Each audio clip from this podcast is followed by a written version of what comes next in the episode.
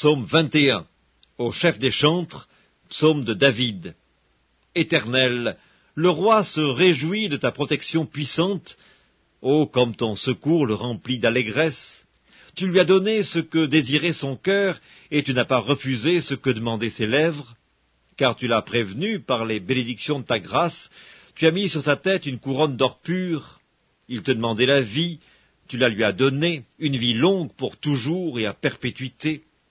Sa gloire est grande à cause de ton secours, tu places sur lui l'éclat et la magnificence, tu le rends à jamais un objet de bénédiction, tu le combles de joie devant ta face.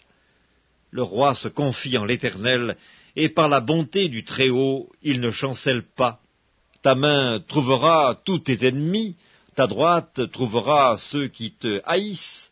Tu les rendras tels qu'une fournaise ardente le jour où tu te montreras. L'Éternel les anéantira dans sa colère, et le feu les dévorera.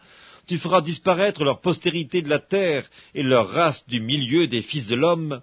Ils ont projeté du mal contre toi, ils ont conçu de mauvais desseins, mais ils seront impuissants, car tu leur feras tourner le dos, et avec ton arc tu tireras sur eux.